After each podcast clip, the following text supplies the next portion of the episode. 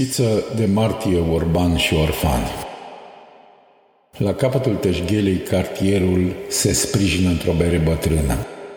Afară e un întuneric calp și murdar. Și pe bulevard curge un acordeonist obosit de o jale și doi bani. Ecoul plânge și el înghețat și lugubru cu un țigan beat la căpătâi. Și eu mă întreb disperat cum poți fi în iad când ești în inima mea o cicatrice perfectă pentru o durere mai grea decât noaptea. Nu are cum să-mi fie frică de moarte. Moartea nu trădează.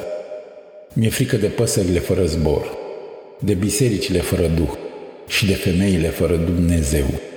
Ceasul se întoarce în ceas, întunericul în întuneric, durerea în durere.